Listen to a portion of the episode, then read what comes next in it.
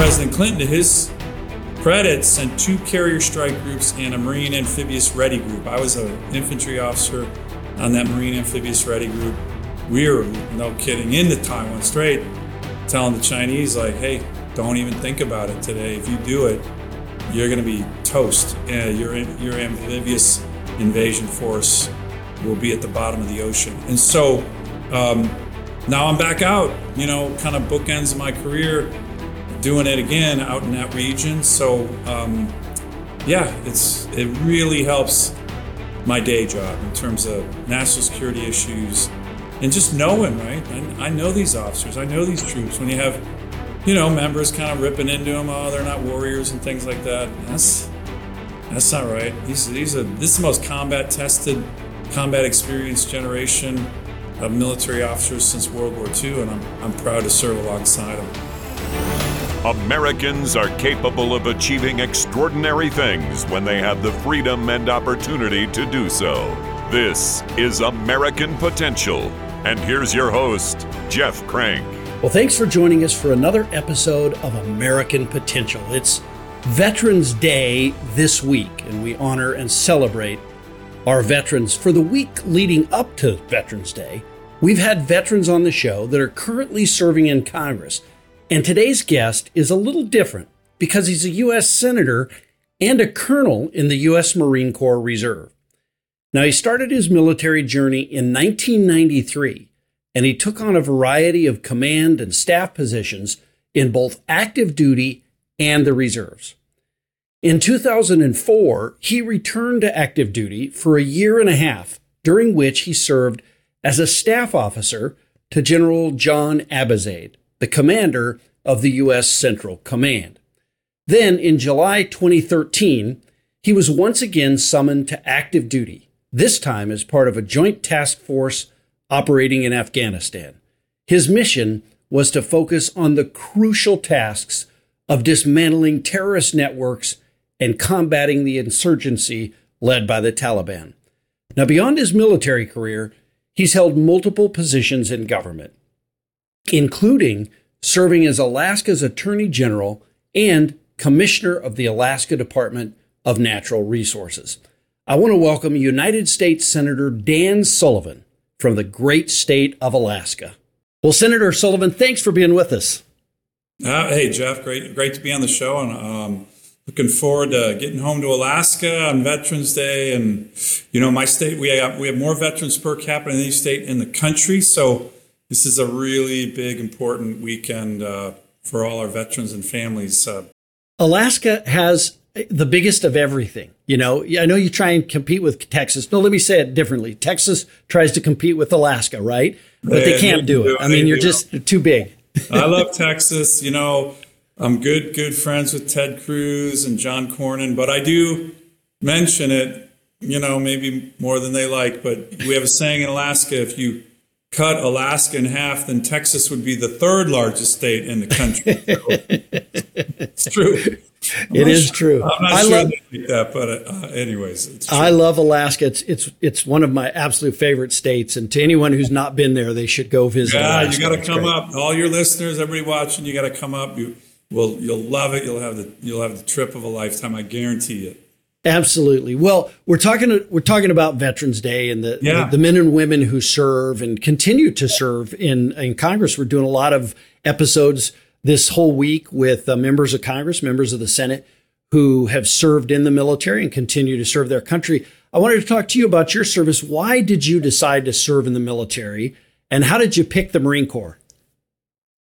Well, look, I don't want to get in trouble here. I, I love all the services, right? But you know, the Marine Corps has a reputation of being probably the best military force in the world, not just in America, and a commitment to excellence, challenges, ready when the rest of the country isn't ready. That's been our heritage for over 200 years. So, uh, all those reasons, I love I love being a U.S. Marine, and you know I'm still in. I'm the only member of the Senate still serving, and um, boy, it really helps me with my day job, as I say. But yeah, I love the Marine Corps. I love everything it stands for. Now, have you ever? I, I asked uh, a member of Congress this the other day, uh, uh, who's a retired general officer, And he actually got to testify as a uh, to the House Armed Services Committee, and now he serves on the House Armed Services Committee. Did you ever get the opportunity before you served in Congress to testify before Congress?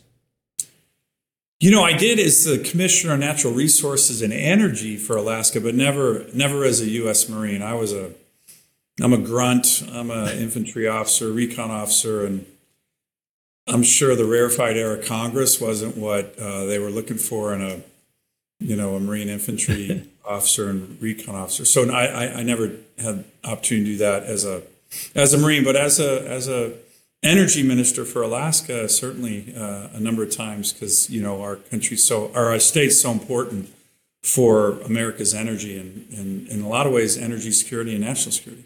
Yeah, no question about it. What was it like uh, adjusting when you got into the Marine Corps? What, give us give us your thoughts on adjusting to life as a Marine.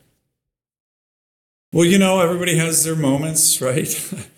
uh, my officer candidate's uh, OCS uh, experience was, you know, uh, a little challenging, like everybody, but I think they they want to make sure they make it that way the, the one story I always say, and this is actually a true story. So I, I went to officer candidate school. The Marine Corps then has what's called the basic school. That's one of the many things that makes the Marine Corps unique. That's the basic officer course. It's about seven months, and that's where they train everybody to be an infantry officer. It doesn't matter. You're going to be a pilot, a lawyer, a logistician. Everybody goes to the basic school. So it really grounds the officer corps and the Marine Corps into a common purpose. You you spend you know almost seven months with your fellow officers. Then you go to your MOS school, and my MOS school was actually infantry, so did three more months at the infantry officer course, which was a, a really good school, really hard school.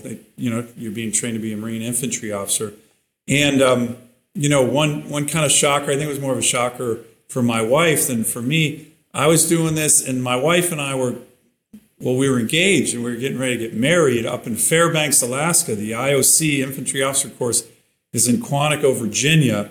And, you know, it's really hardcore training. You're in the field the whole time doing live fire weapons. And I kept going to my superior officers, hey, sir, I, I need a, I just need one day off. I got to fly up to Alaska, get married, come back, you know, it's going to, and they were ignoring me, ignoring me, ignoring me. And literally, it's the kind of the week of my wedding.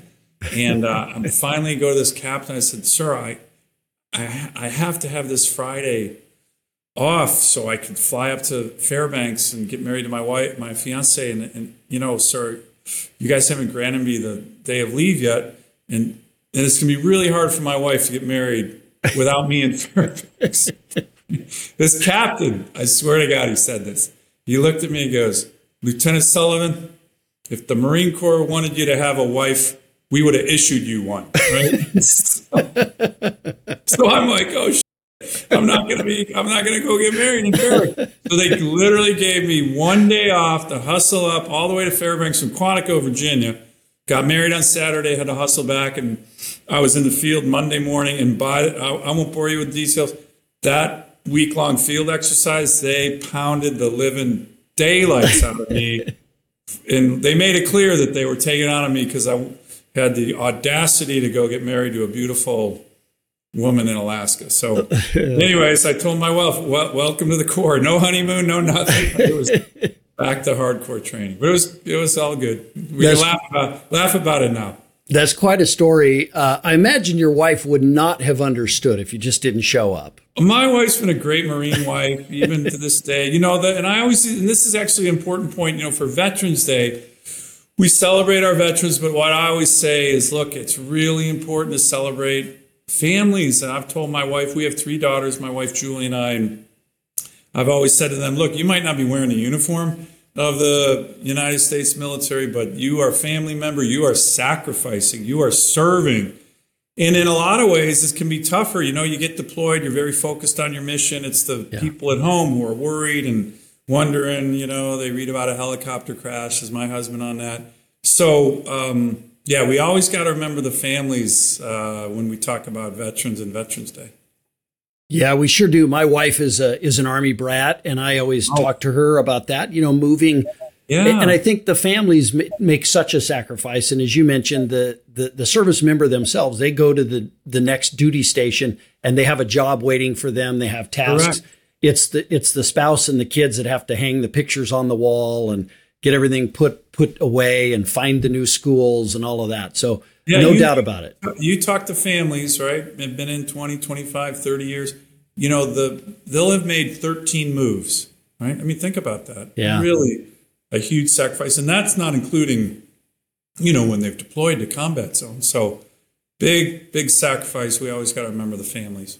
Yeah, no question. Now, you, you worked at the White House, you worked at the State Department before you be, became uh, Attorney General. And Alaska is unique, not unique, but it's one of, I think, two states, Alaska and Wyoming.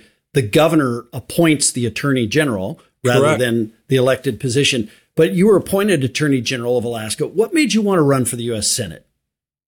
Well, that's a great question because you're right. I, I had never run for office before mm-hmm. I ran for the U.S. Senate. So um, I had been Attorney General that you mentioned. That's appointed by the governor, confirmed by the legislature. So kind of like the kind of like the federal system.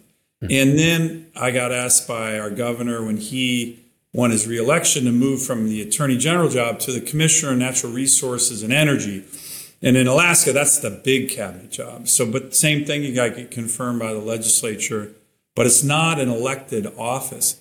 So I threw my hat in the ring in 2014. Uh, to be perfectly honest, it's somewhat analogous to what's going on now. Um, we had a federal government in the Biden administration, I'm sorry, in the Obama administration, that was crushing Alaska, right, in terms of shutting down our resources, shutting down our ability to develop our economy, shutting down our ability to, to develop natural resources for America. And, um, and that, of course, hurt Alaska, but was really bad for the country, just like the Biden administration is doing now to Alaska. And then you might remember sec- this was second term of Obama. Uh, they cut defense spending by 25%. 25%.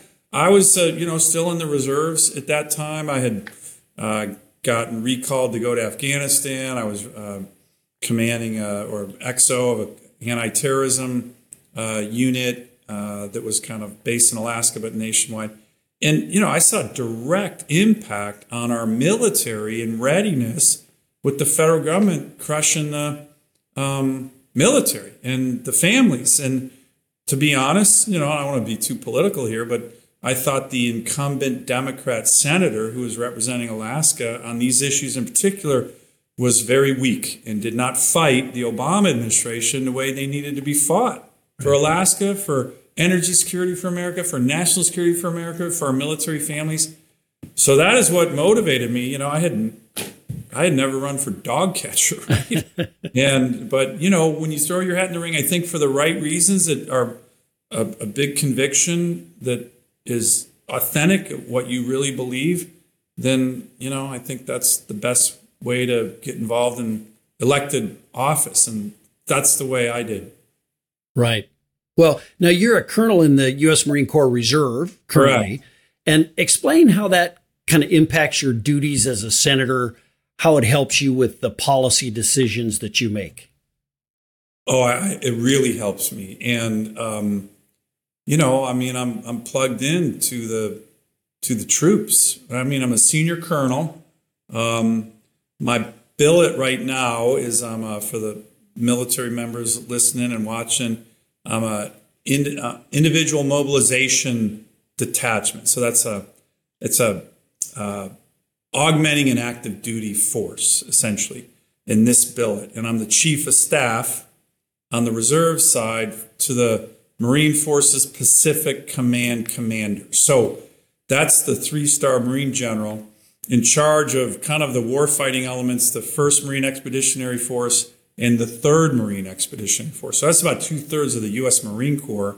And that's under the Indo PACOM commander, uh, Admiral Aquilino. So where all the action is, you know, um, Taiwan war planning, uh, Indo-PACOM war planning, South China Sea war planning.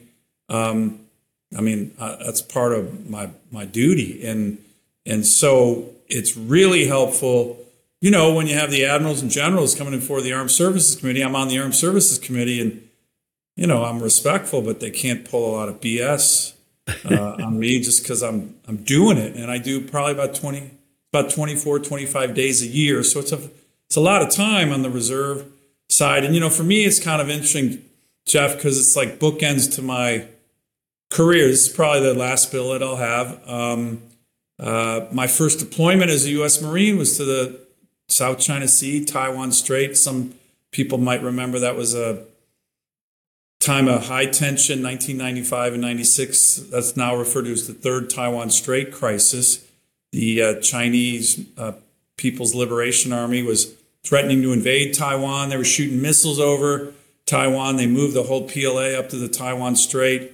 And President Clinton, to his credit, sent two carrier strike groups and a Marine amphibious ready group. I was an infantry officer on that Marine amphibious ready group.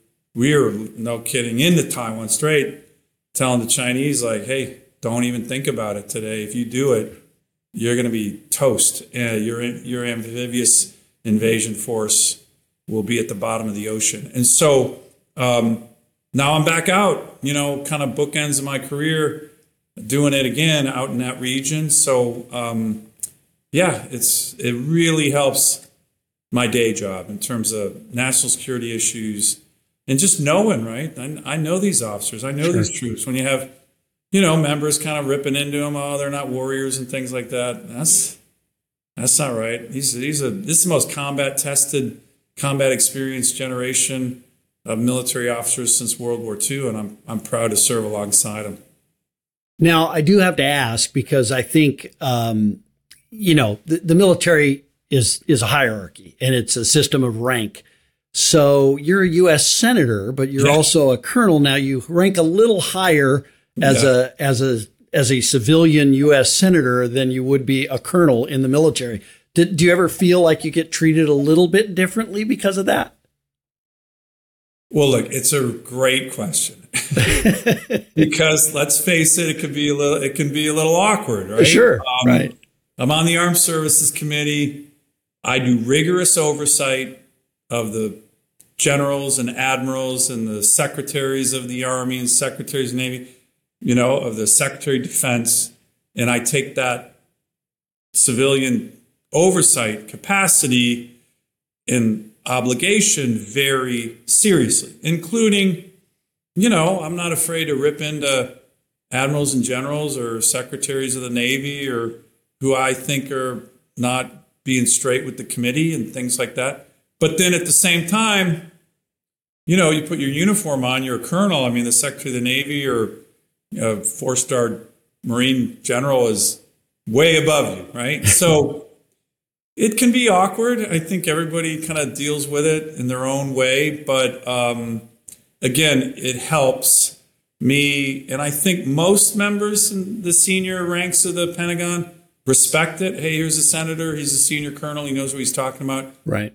Is there some resentment occasionally or some a little bit like, we're not digging this? Uh, I'm sure that's the case. And, you know, they just got to deal with it. And so do I. But, um, right but you're putting your finger on a very good question. Yeah. Occasionally well, it can be a little bit awkward, right? Occasionally sure. be a little bit awkward. And conversely, I mean, there's got to be a few Marines, right? Some of the enlisted Marines who, like, when you walk past, you're a colonel, and then one of them's like, well, dude, that guy's a senator. I mean, do you think that's got to happen too, a little bit? Well, you know, the Marine Corps is a small family, right? And, yeah. Um, you know, whether you're a Lance Corporal, PFC, you're serving your country in the Marine Corps, uh, I respect those young men and women, and and I think it goes both ways. So, um, yeah, we do. I think I think Marines know that I, I certainly. I mean, I look for all, out for all the military, Army, Navy, Air Force, Coast Guard, and I think the Marine Corps enlisted men and women know that they got a senator from Alaska who pays particular attention what the hell's going on in the Marine Corps and uh, has their back. And I think, you know, going into Veterans Day, that's, that's really important for people to know and uh, trust in that element. Right. Okay. So one other question along these lines is, do you ever have you ever had someone come up to you because obviously you do constituent service and things like that as a senator for Alaska. But have you ever had someone in the Marine Corps come up and say, Senator, I've just got to tell you about this. We got to get this fixed. Have you ever had that? Oh yeah, I mean, look, I, I, I see things when I'm on Marine Corps duty that you know I I'll, I'll take back and say, Right. geez, we got to fix that. But but it kind of goes both ways. I'll never forget when I first got elected. I was lieutenant colonel. I was commanding what's called an Anglico unit. It's kind of a air. It's kind of an elite airborne recon type unit that um, the Marines deploy in small teams, not with other Marine units, but with Army units, foreign armies, and they're like specialists at calling in supporting arms. So naval gunfire, fixed wing aircraft, uh, artillery, and they're airborne. These units. So it's a it's a great unit. So I was a command. I was a battalion commander for a six Anglico, and I got elected, and. Uh, you know, I've been in maybe a couple weeks and I meet with the commandant of the Marine Corps. And uh, in the first meeting, he, he, he refers to me as sir, right? And I'm kind of like, uh, you talking to me? it's a four star general calling me sir, Yeah. right? And I'm a lieutenant colonel. And the commandant in the Marine Corps, the commandant is kind of viewed like a, the Pope, right? The God, a Sure. God. so I was a little strange. Uh, seriously, I was kind of looking at him like, who's he talking about? And then uh, I realized he was referring to me as sir because I was a senator and Right. It was the civilian oversight, which of course makes our country unique and our our military unique. But it was uh, it was a little awkward. I will I will admit that. Oh, that's that's an amazing story. It's a great story. Well, Senator, I want to thank you for for your time today and, and for joining us on the podcast. But most importantly, thanks for your service to our country through the Marine Corps. Thanks to your service to our country through the the United States Senate. And thanks for being such a great policy champion. I know Americans for Prosperity really values you and the relationship that we have with you and just all the good work that you do. Well, Jeff, thank you. And uh, I love the work Americans for Prosperity does. They have a giant influence and a positive influence, not just in Alaska, but throughout our entire country. So, to you and your podcast and all the great work you're, you're doing, and everybody tuning in, thank you. And thanks for, uh, you know, thanks for reaching out, especially on Veterans Day, uh, upcoming weekend. Like I said, heading home, Alaska, more vets per capita than any state in the country. We really honor that. But you're honoring all our veterans too. And uh, American for Prosperity does that time and time again. So I want to thank you guys as well. So hope you have a great, uh, great Veterans uh, weekend. And thanks for all your great work. All right. Thank you, Senator. We appreciate Okay. you. Thanks. All right. It's so great to have uh, Senator Dan Sullivan from the amazing state of Alaska. I go there all the time. If you haven't been to Alaska, you need to make a trip to Alaska. It's just a, a spectacular place. Senator Dan Sullivan serving America through his service in the military and in the United States Congress, the U.S. Senate. Thanks to him for his leadership, for being such a great policy champion. We enjoyed having him on the show. Remember, liberty and freedom, they're precious. Go out there, defend liberty and freedom, and thank veterans for doing that for us as well. Thanks for joining us. Thank you for listening to American Potential. You may listen to more stories from Americans working every day to expand freedom and opportunity in their communities by visiting AmericanPotential.com.